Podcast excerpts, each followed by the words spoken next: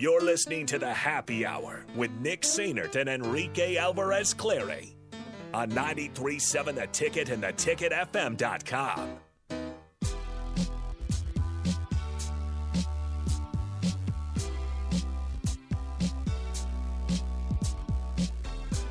Back here on the Happy Hour 93.7 The Ticket, the theticketfm.com. Nick Sainert and Enrique Alvarez Clary are with you today on a Friday. Nebraska and Wisconsin, they match up tomorrow afternoon at 2.30 on ABC. To learn more on the Badgers, we are now joined on the Honda of Lincoln hotline by Mike Hogan of Badger 24-7 up in Madison. Mike, how's it going, man? Thanks for joining us. Good, good. How are you? Not too bad. All right, uh, tomorrow, obviously, Nebraska, Wisconsin. I, I want to start with kind of a general question. Wisconsin has really turned it around in the last couple weeks. Now, part of that could be they figured out their running back room and, and maybe asked Graham Mertz to do less. But just kind of explain how the season has shifted and how the fan base has shifted, if they've shifted in this the in throughout the course of this season. Yeah, good question. And when that when they started the season one and three, there, there were a lot of folks uh, starting to starting to talk about potential changes Paul Chryst could make, whether that be a quarterback change or shaking up things on the offensive line. Some some folks, some fans even started thinking about the offseason a little bit and, and maybe um, you know clamoring for some coaching changes on that staff. But um, it is a bit surprising to see how how uh, this has turned around. Um, I guess I always kind of had a had a hunch that, that this team would be able to win some games because of that defense.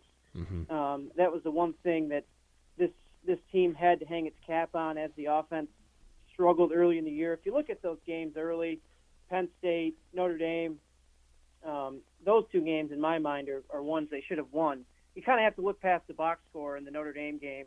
Um, they were leading 13 to 10 in that game in the in, in the fourth quarter, and then um, turnovers and special teams mistakes just kind of compounded and, and led to a, a big loss.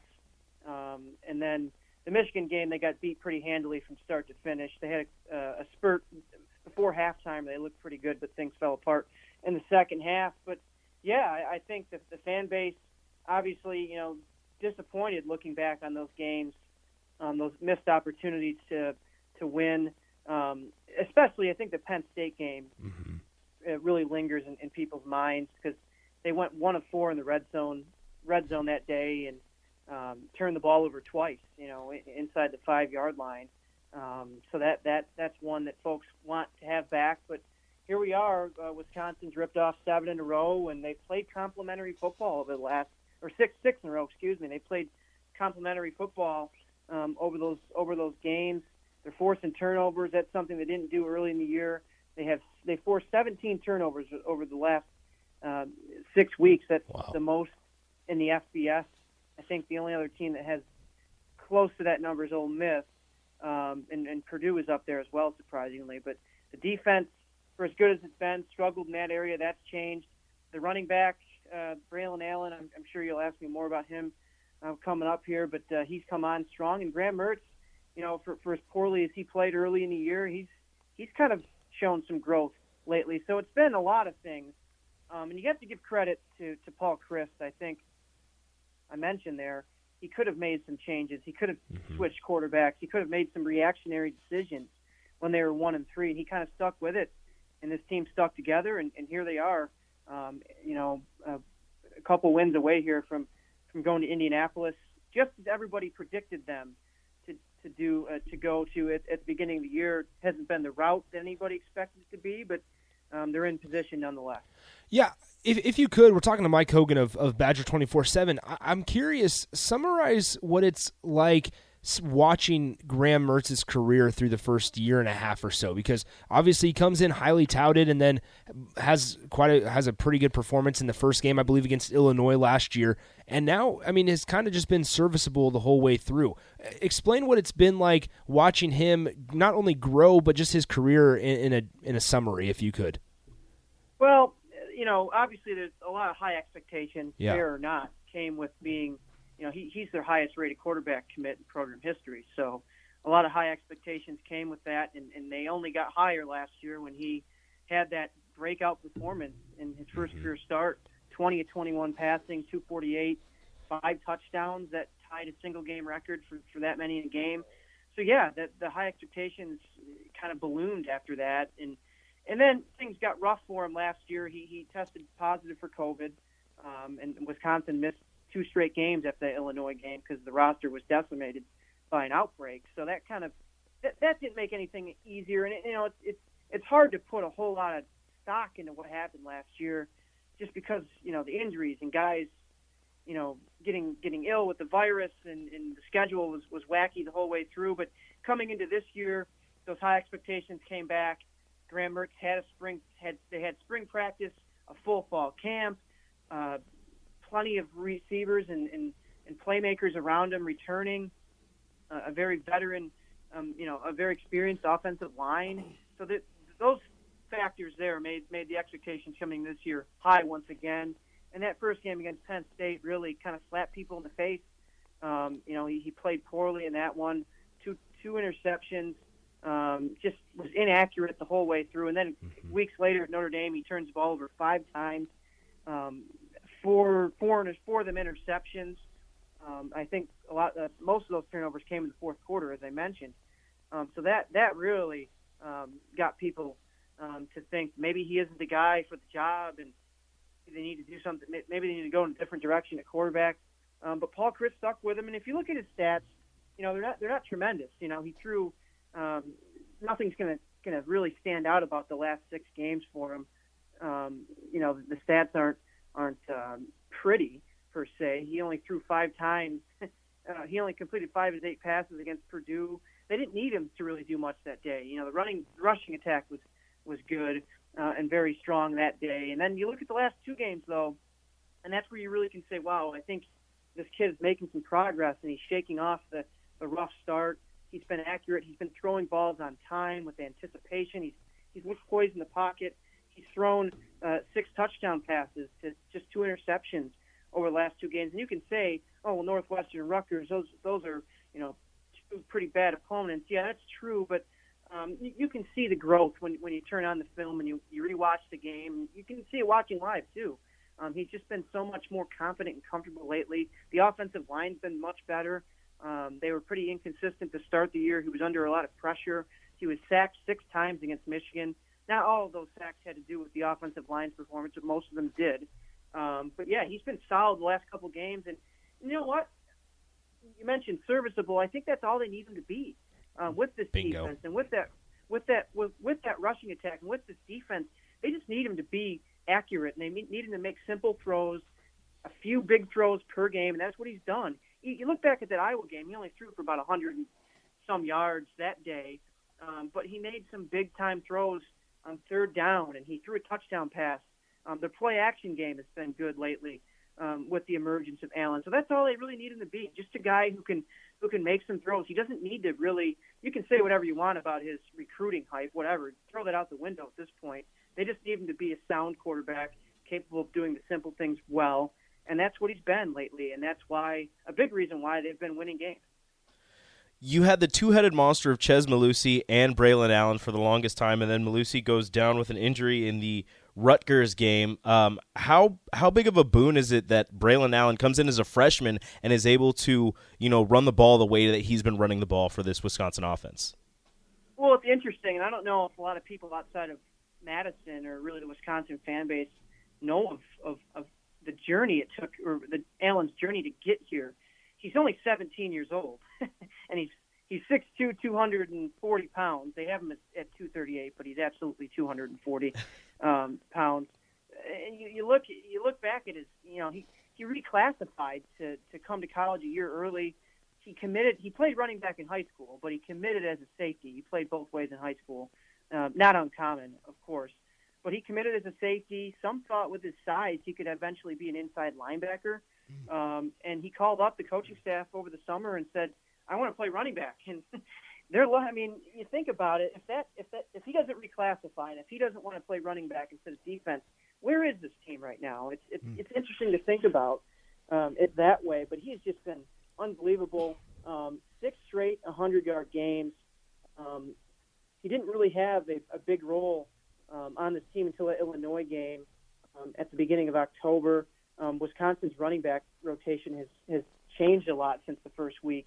You mentioned the Mellusi injury. Jalen Berger, who came into the season, um, everybody thought it, he'd have a big role. He he uh, he did not. He hardly played.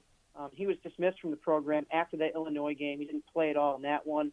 Um, they've had some in, other injuries. Isaac Guerendo, who was kind of a utility back for them over the first couple of weeks, um, he had some nice runs.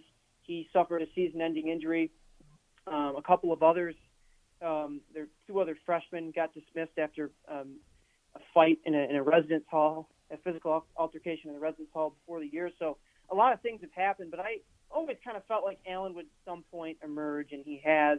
Um, he's just been so impressive, and he looks he looks so patient when he runs the ball, and I think that that's something that that goes a little un, you know it goes under the radar when you're talking about young running backs. A lot of them just want to get it and mm-hmm. and, and go for for big runs right away. But this kid, you know, he'll take what what he can get and and he can uh, he can find holes. He can create holes for himself, and he's just been he's be, playing beyond his years, in my opinion. Um, he's the first Wisconsin true freshman running back to to have that many hundred yard games in a row since Anthony Davis in 2001. Um, he's he's really um, a bruising kid, of course. You know, he a lot of his yards. He had 173 against Northwestern. 139 of them came after contact, uh, according to Pro Football Focus, um, and, and their numbers. But yeah, just just really a, a mature back, um, and has given this team a huge spark. Um, you know, over the last six weeks, and we'll see what happens here with with Mellusi being out. It didn't hurt him as much last week. Um, you know, they relied on Allen a lot more. He had career high 25 carries. I'm assuming that's what they're going to be giving him, uh, that 20 to 25 range over the next couple weeks here because the reserve running backs, you know, there's not a lot of experience back there. Uh, they have a couple guys.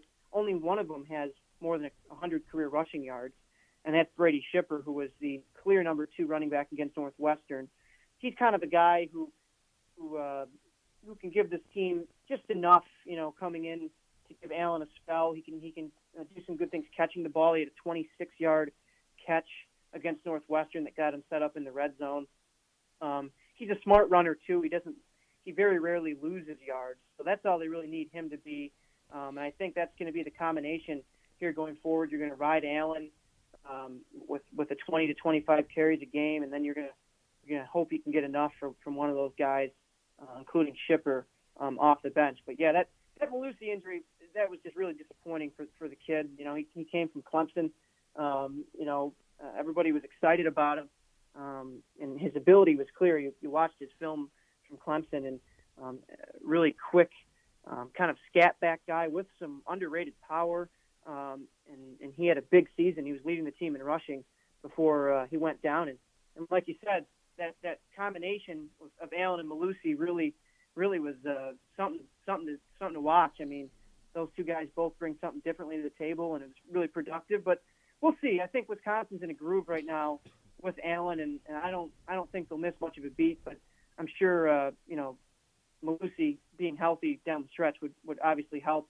Um, guys at this time of the season, you know, are are, are banged up, and Allen even himself uh, was a little banged up last game. He he talked about I think his ankles he said were, were sore and a little bit bruised, but we'll see if that that comes back to get him. But I, I think, uh, yeah, they're definitely going to ride him out a little bit more here down the stretch without Mellusi.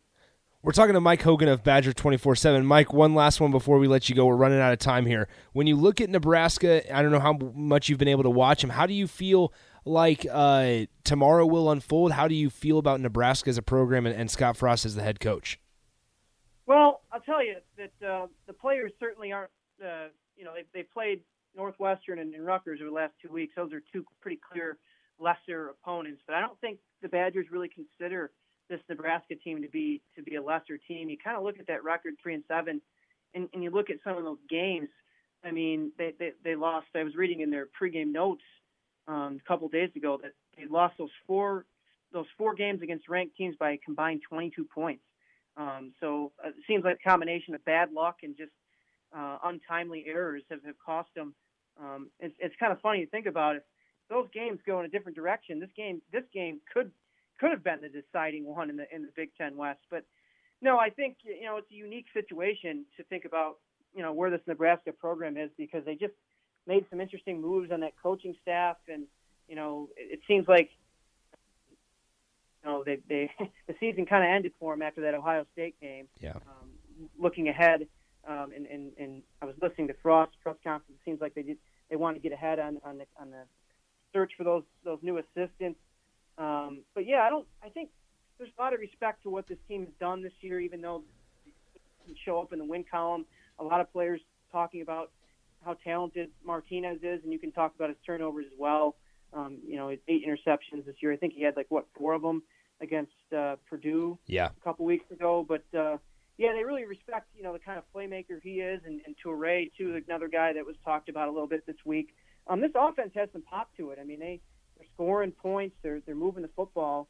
Um, it should be you know I would say Wisconsin's defense hasn't really been tested a whole lot since since that Purdue game when they shut down David Bell. They held him to like uh, six catches for 33 yards. So this will be a challenge for this Wisconsin team, and I, I'm expecting a pretty close game. You know, I for as much as, as those coaching staff moves might have, you know, who knows how, how it's taken a toll on that Nebraska team. But I think I think there's Wisconsin's expecting Nebraska's best shot, even though that they don't have a ton to play for in terms of you know going to a bowl game or anything. I think they're expecting a team that's maybe desperate for a victory, and and um, and Wisconsin has no room margin for error. I mean, you lose another one, and all of a sudden next week becomes a lot more stressful um, for the Big Ten title race. But yeah, a lot of respect for, for the Huskers, and and I, you know, uh, we'll see what happens uh, next year. Um, interesting.